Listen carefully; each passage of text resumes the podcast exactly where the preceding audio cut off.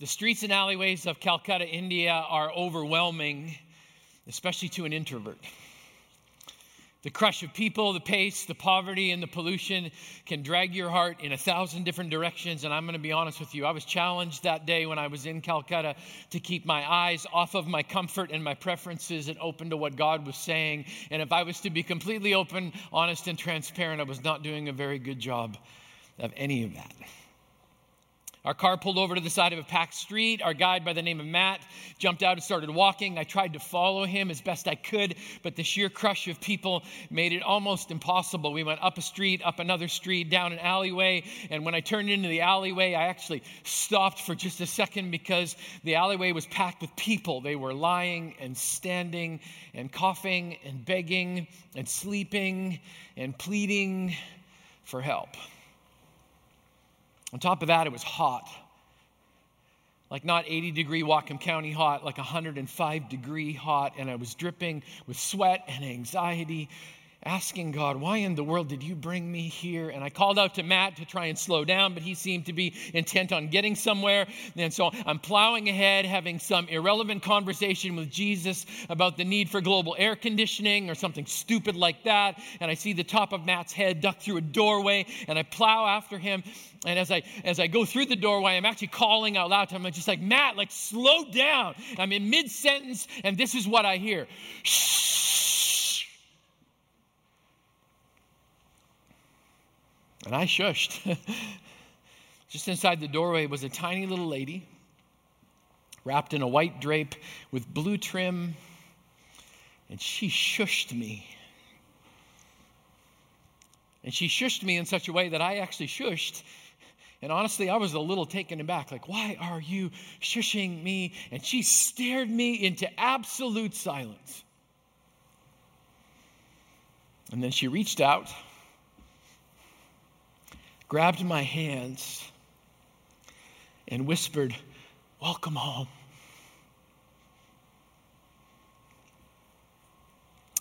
We were at the home of Mother Teresa, and one of her nuns had welcomed me home. I thought she shushed me, but in reality, she simply paused me. She paused my preferences. She paused my pulse rate. She paused my stress and my tension. She paused my life. And I am profoundly grateful for that tiny little pint sized force of nature. For the next few hours, I wandered around Mother Teresa's home, and it was so unbelievably pure.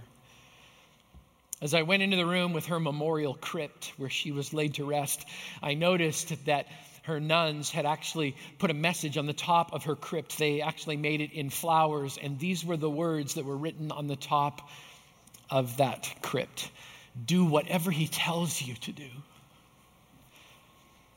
The words of Mary, the mother of Jesus, at the very first miracle of turning water into wine, this is what was written on the top of that memorial crypt. Do whatever Jesus tells you to do. It was a small pause that changed the direction of my life in the middle of culture shock and heat and stress and anxiety. A miracle happened. I actually found rest.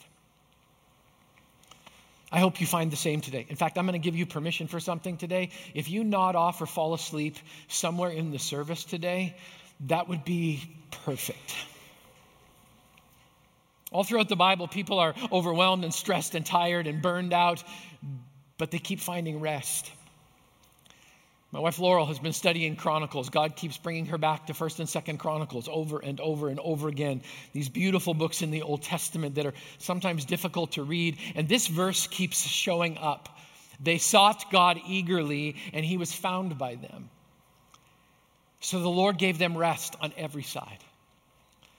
I have a challenge for you right now. Would you pause with me as I read them again? I want to, to, challenge you to allow your heart rate and your pulse and your brain to actually match the speed of me reading those verses again.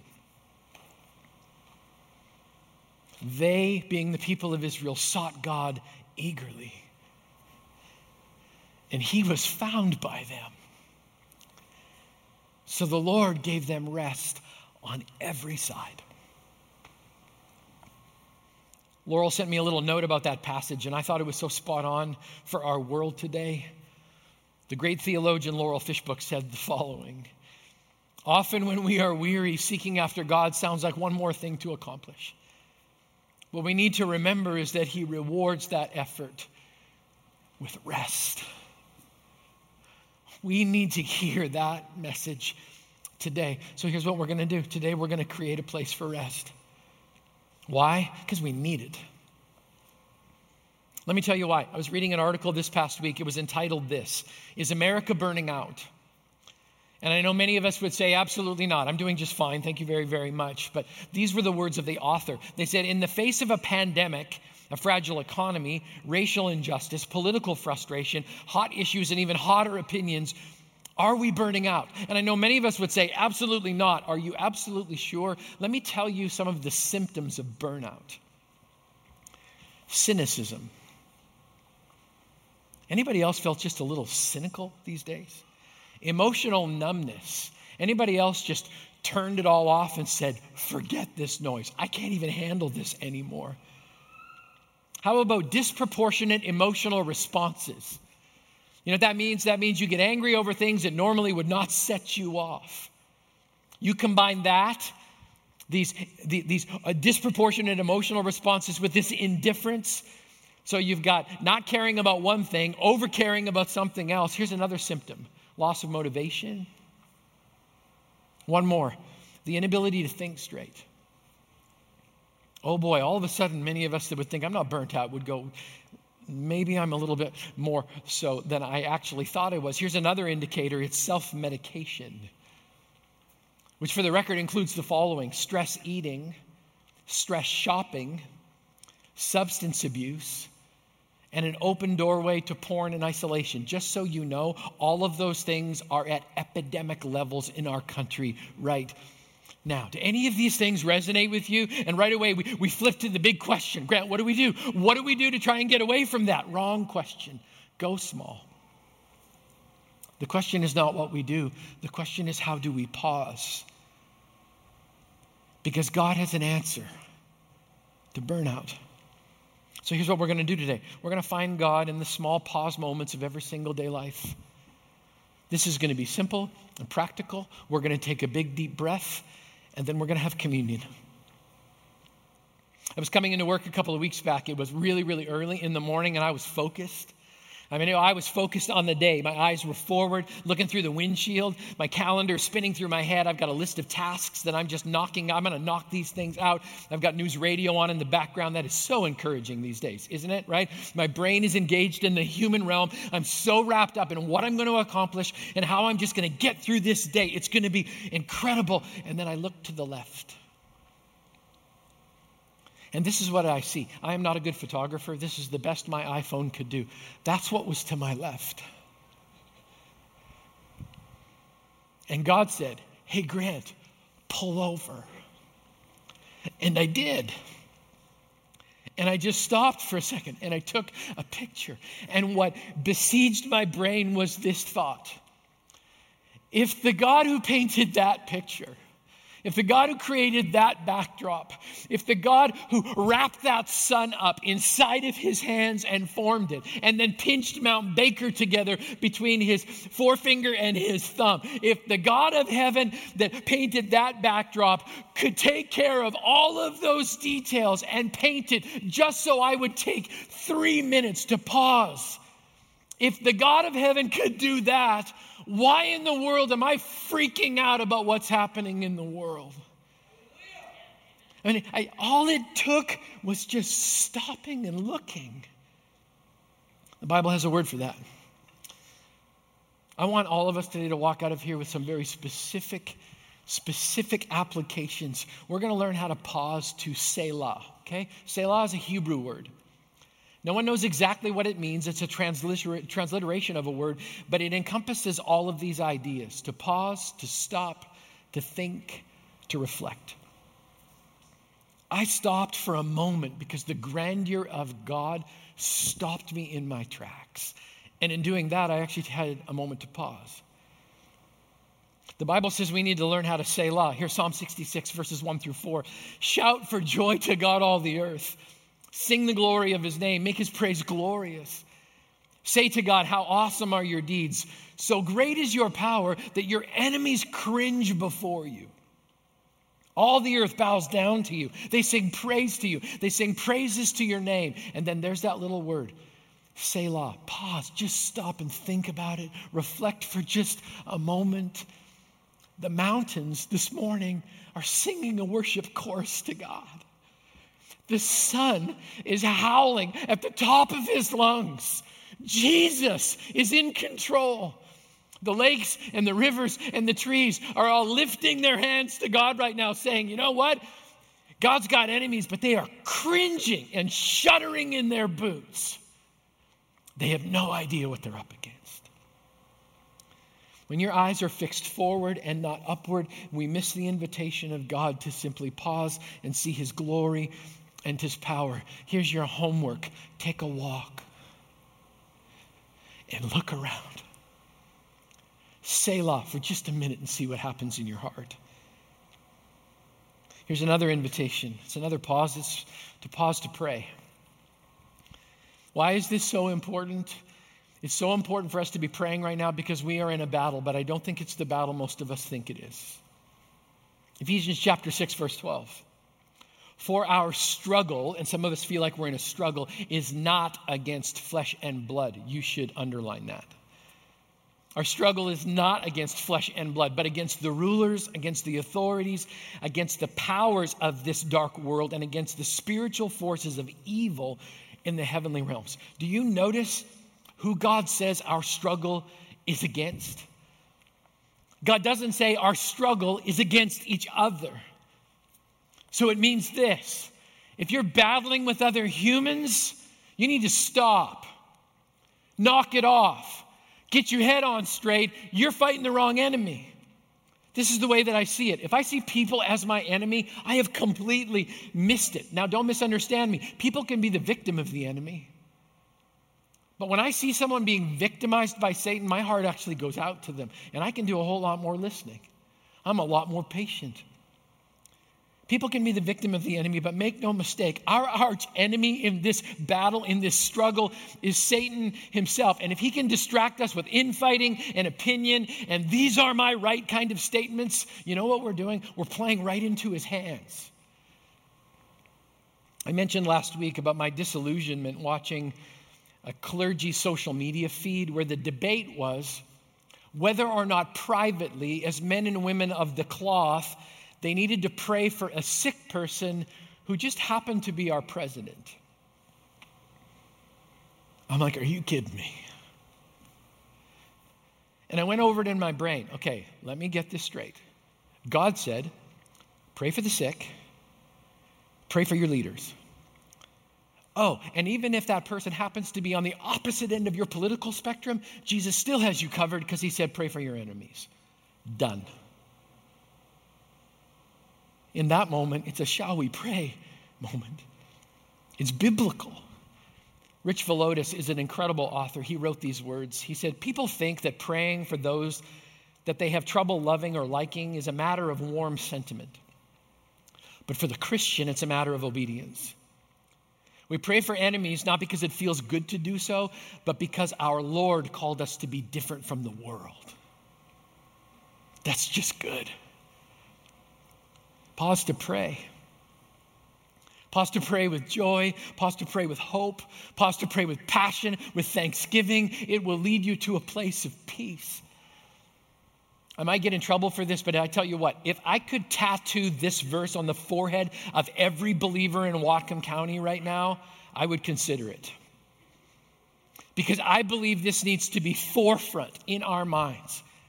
Philippians chapter 4, verses 4 through 7 says this Rejoice in the Lord always. Hey, church, when was the last time you did that? Rejoice in the Lord always. I'll say it again rejoice. Let your gentleness be evident to all. The Lord is near. Do not be anxious about anything, but in every situation, by prayer and petition, with thanksgiving, present your request to God. And the peace of God, which transcends all understanding, will guard your hearts and your minds in Christ Jesus. rejoice, pray, be thankful, and you know what will happen? God will wrap his peace around your shoulders just like the fog wrapped itself around Whatcom County almost every day last week. Here's another invitation. Pause to think. Oh, this one's relevant, isn't it? Pause and think before you react. Pause and think before you spend. Pause and think before you speak. Pause to think before you hit send. Pause to think before you just start ranting.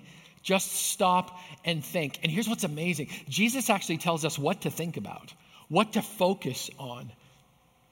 Philippians chapter 4, verse 8 says, Finally, brothers and sisters, I read it this way finally, brothers and sisters, whatever is true, whatever is noble, whatever is right, whatever is pure whatever is lovely, whatever is admirable, if anything is excellent or praiseworthy, think about such things. That is an imperative command from Scripture. So here come the questions, right? What are you focusing on right now? Is your focus on the excellent or the praiseworthy? Or are you focused on the chaos and what somebody says is newsworthy?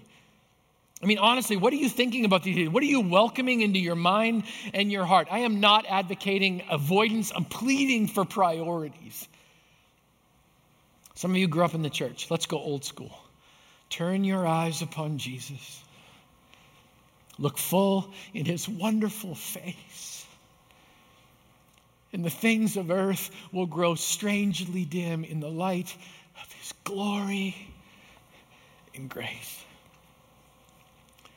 Carey Nieuwhof is actually a Canadian pastor, Canadian blogger. He has such a unique perspective from where he pastors up north of the border. He wrote this this past week. I thought it was so profound. Don't let your news feed filter your reading of Scripture.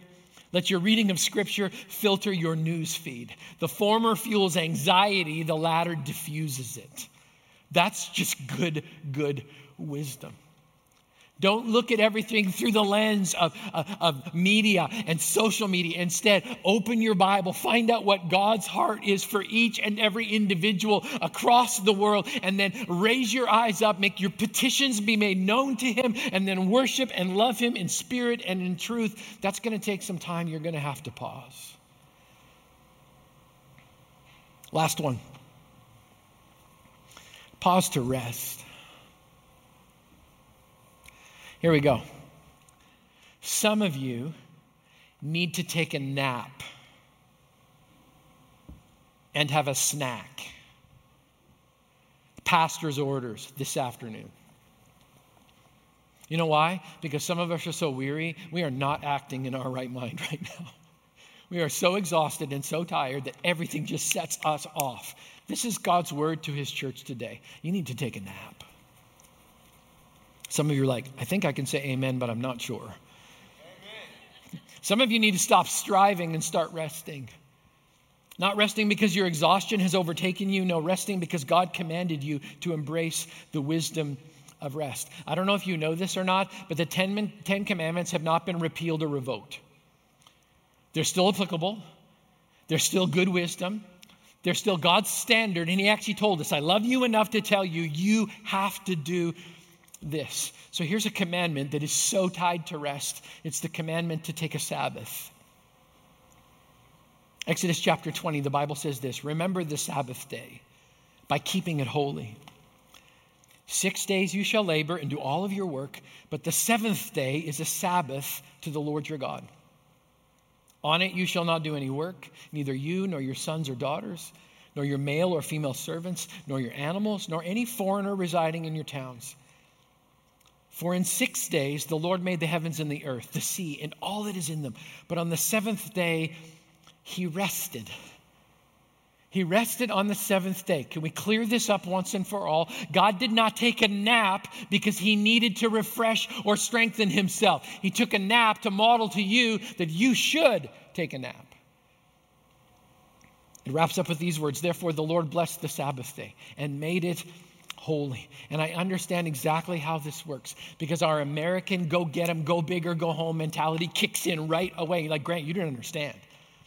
Time's flying, people are dying. I got to get my stuff open. I mean, I got to get the, up the corporate ladder as quickly as I possibly can. I got to finish school. I got to get this stuff done. Like, I've got to push, push, push. I got to make money while I can. I have no idea what tomorrow has. I mean, after all, I got to go hoard more toilet paper. That's going to be the key to peace in this crazy, crazy world. Grant, I can't afford to take a break. God says you can't afford not to.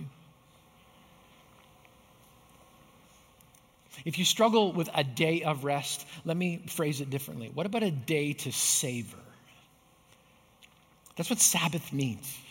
It means to savor. A day out of the normal chaos to pause, reflect, enjoy, savor, eat, love, gather, or go solo. It's a day to embrace and focus on the God who's above all of the chaos. Every time I talk about Sabbath, I have to share this piece. So, years ago, I went on a sabbatical because I was cooked. I'm not preaching to you today, I'm preaching to me. I was tired and exhausted. And as part of my sabbatical, I was connecting with a therapist up in Canada. He's a psychologist by the name of Dr. Ducklow. I call him Ducky. If you struggle with the fact that your pastor has a therapist, okay, but I do. And He helps me work things out in my head and my heart. I was in a difficult place at that time, and He drove me a little bit nuts. Because every time I came for an appointment, He always started it off asking exactly the same question What did you have for breakfast? I'm like, seriously? Like, seriously? I don't know. Something in coffee. And why are you talking about my breakfast choices? Here's what I had, not granola. That's what I had. Okay, like why are you pressing in on me on my dietary, uh, you know, opportunity? This is just I want my head straightened out. I want my heart moved in the right direction. I got to get some stuff together. And you want to talk to me about whether I had Cheerios or not? Like seriously, every single session. What'd you have for breakfast? I don't know. Coffee and something. What did you have for breakfast? drove me nuts. And then I figured it out. I remember the morning I had my session, I was, I was ready for it, I was waiting for him. He's like, Hey, Grant, good morning. What'd you have for breakfast? I said, You want to know what I had? Ducky, this is what I had. I, I, I had a cinnamon bagel. And the cinnamon was so well baked through the entire batch of bagel dough that when I put it in the toaster, it just started filling the entire kitchen. And when I got it out, it was toasted to a golden perfection. And I actually put together peanut butter and honey, which I think is like a godly combination for anyone. I stirred them together into this beautiful golden mass of goo, and I spread it over top of the bagel. And it was still so hot, it started dripping down the side. So it got on my fingers. And when I bit into it, it was just this perfect balance of of crunchy and soft and peanut and honey and cinnamon and bread. It was so unbelievably good. I said, and you know what else? I figured out something about my coffee ritual. Every morning I make a cup of coffee and then I pour creamer in it because I really love the way it changes the color and swirls inside of the liquid. And then I discovered something else. I, I take my spoon and I always stir two and a half times in a counterclockwise direction. And then I tap the spoon twice. And then I always lay the spoon down on my granite countertop with the bowl part first. And then I let it drip right off the edge of my finger because I like the little ting sound that it makes when it hits.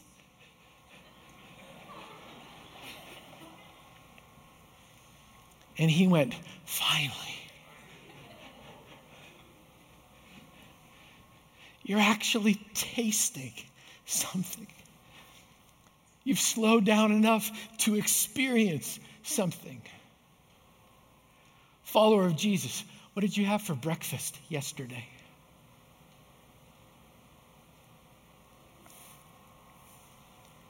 Some of you are like, the same thing I always have.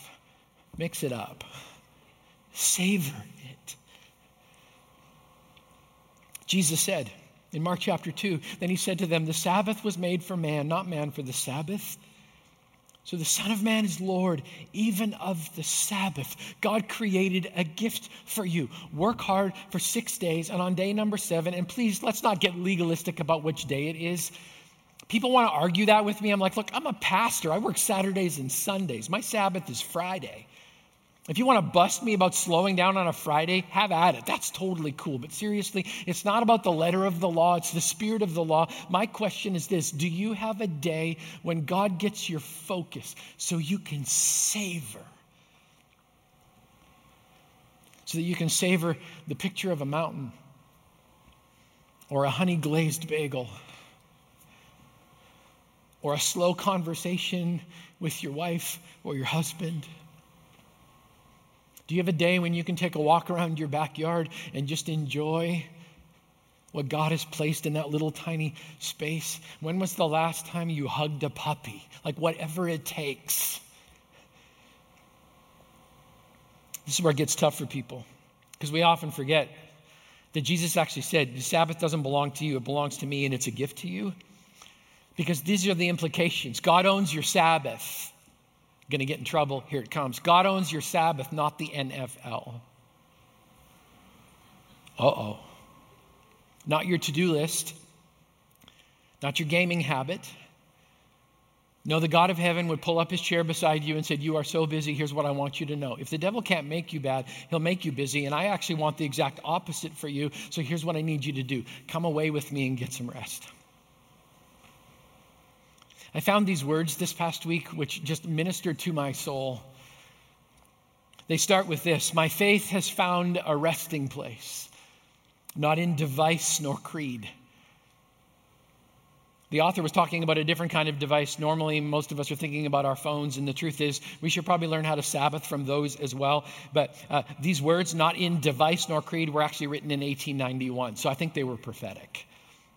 My faith has found a resting place, not in device nor creed. I trust the ever living one, his wounds for me shall plead. I need no other argument.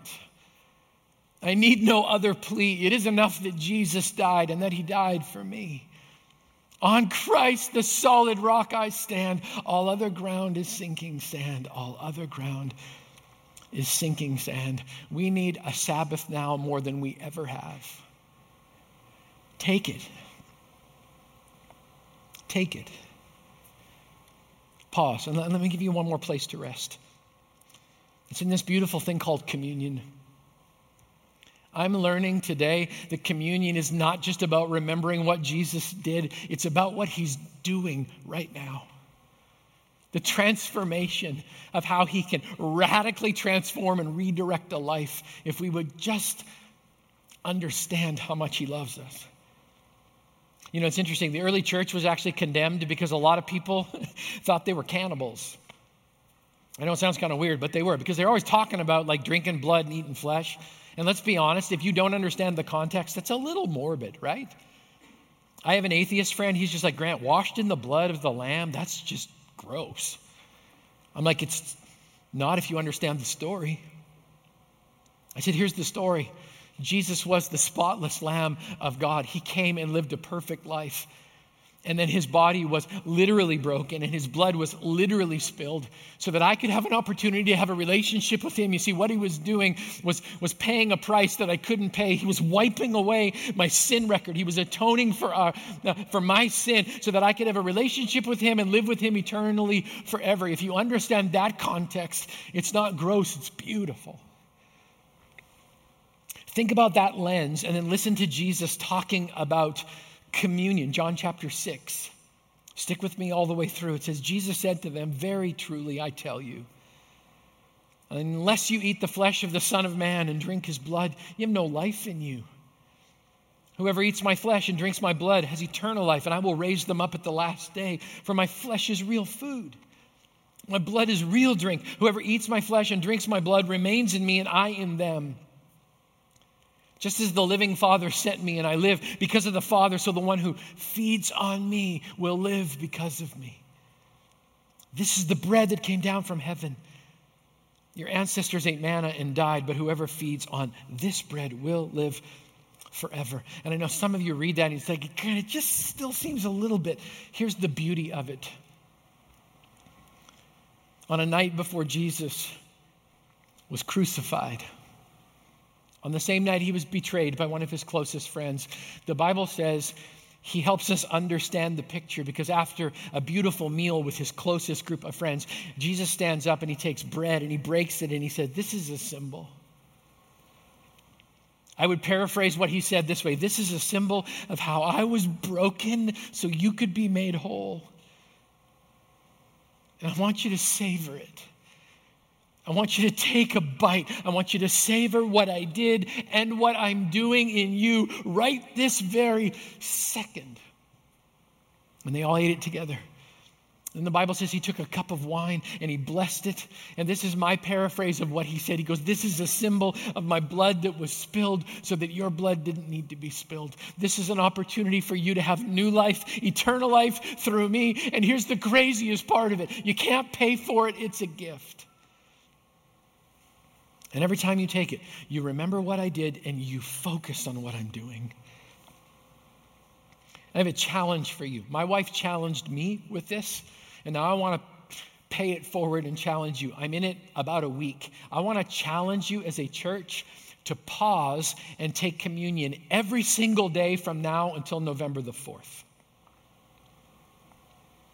Every day as an intentional pause, as a commitment to putting Jesus in front of everything, as a spiritual practice, I want to challenge you to stop, remember what Jesus did, and focus on what he's doing every single day from now until November 4th. I'm in it for about a week, and I cannot believe the change in my heart. My perspective has flipped completely upside down.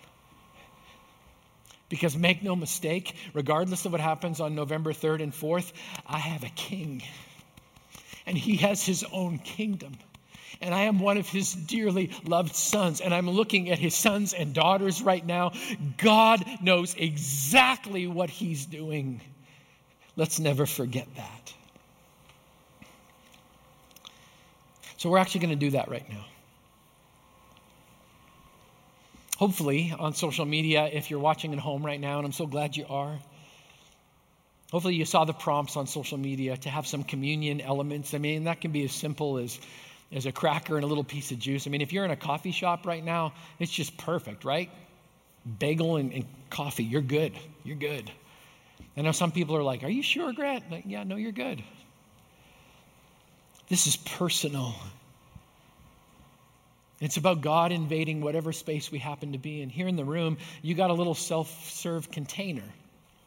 Best we could do, so not everybody was touching it. Can I give you just a clue about making this easier? You peel the first foil, and there's bread under there. Then you peel the second foil, and there's juice under that. If you peel the second foil first, it's going to crumble, and then you're going to have to lick it up, and it's just not good for anybody, okay? I'm just saying. Personal experience, okay? But here's what we're going to do I'm not going to walk you through communion today. I'm not going to say this do in remembrance of me and then we're all going to take it together. That's not what we're doing. Because there's someone here who's so much better at guiding you through communion. His name's the Holy Spirit. So, in a moment, I'm going to pray. And then this is what we're going to do we're going to take that little cup and at home, you're going to take whatever it is that you have prepared. And when the Holy Spirit of God says, now is the time, you're going to take the bread and you're going to remember what he did and what he's doing right now. Then you're going to take the cup and you're going to remember what he did and what he's doing right now. And you're actually going to take a deep breath and pause, maybe for the first time this week. While we're doing that, I'm going to give you an opportunity to Selah. So here's what's going to happen I'm going to invite the worship team to come back and join me. Our videographer, jo- uh, Johnny Bryant, who's so unbelievably talented, he did that little short film with the little girls in the Duplo. I just think, I love the story of that every time I watch it. Johnny went up into the mountains and he recorded some of God's grandeur he flew a drone up over top of it so you could get a bird's eye view of God's perspective. And we're going to play that. And the worship team is going to play quietly. And they're going to sing. You don't have to sing, it's just a quiet, quiet song. I want you to actually pause for a moment and listen to Jesus right now. And when God the Father, God the Son, and God the Holy Spirit says, okay, okay, you take the bread. When He says, okay, take the cup. Now, I know some of you are just like, but I'm at home, Grant. I didn't actually get the prompt. I'm trying to scramble. Don't scramble right now, okay? Can I tell you something? You have the whole rest of this day. And if God wants you to take communion in an hour, wait and take it in an hour. Don't hurry, it kind of defeats the point. So we're going to listen, we're going to be still, we're going to step fully into this moment. We're going to see the grandeur of God by pausing to think and Selah. And when God prompts you, let's receive communion together. Father God, in Jesus' name, right now, we welcome you here. We thank you for what you're about to do in a tiny little three minute pause. God, we love you. We hear you. And we're slowing down for you on purpose. God, meet us in the pause. I pray this in Jesus' name. Amen.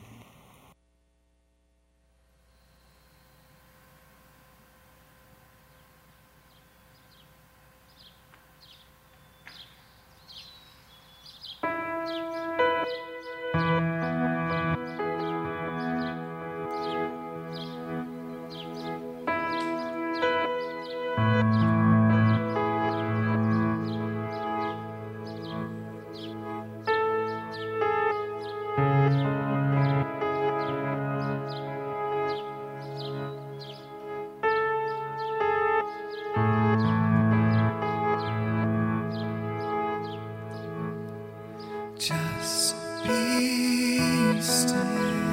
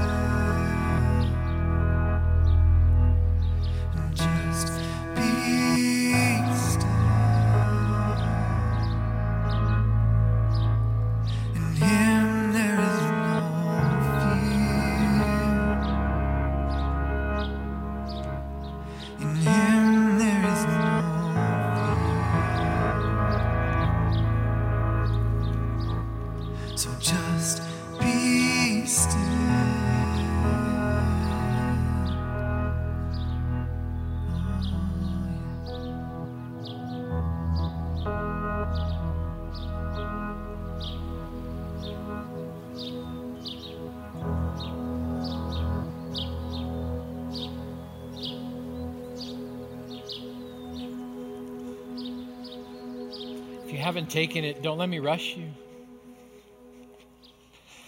Take your time. When we pause, our perspective shifts. I know for some of us, we were felt, feeling a little closed in because of the fog last week. What if you saw it as God's presence just wrapped around you and just tucking you in? You're okay? What if you remembered that if you get up above the fog, it's nothing but perfect clear? Pause gives us the opportunity to do that.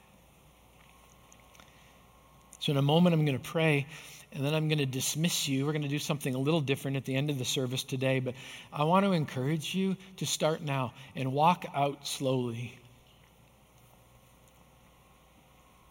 I wonder how many of us missed the color of the trees in the parking lot.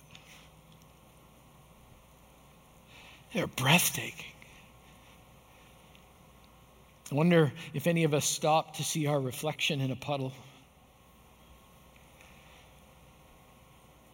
I wonder how many of us missed it all because we were just going way too fast. Let's just slow down and see what God does. God, thank you for an opportunity to pause. Thank you for an opportunity to get on your timeline and your schedule. God, this week, I pray that we would make small strategic decisions to Selah,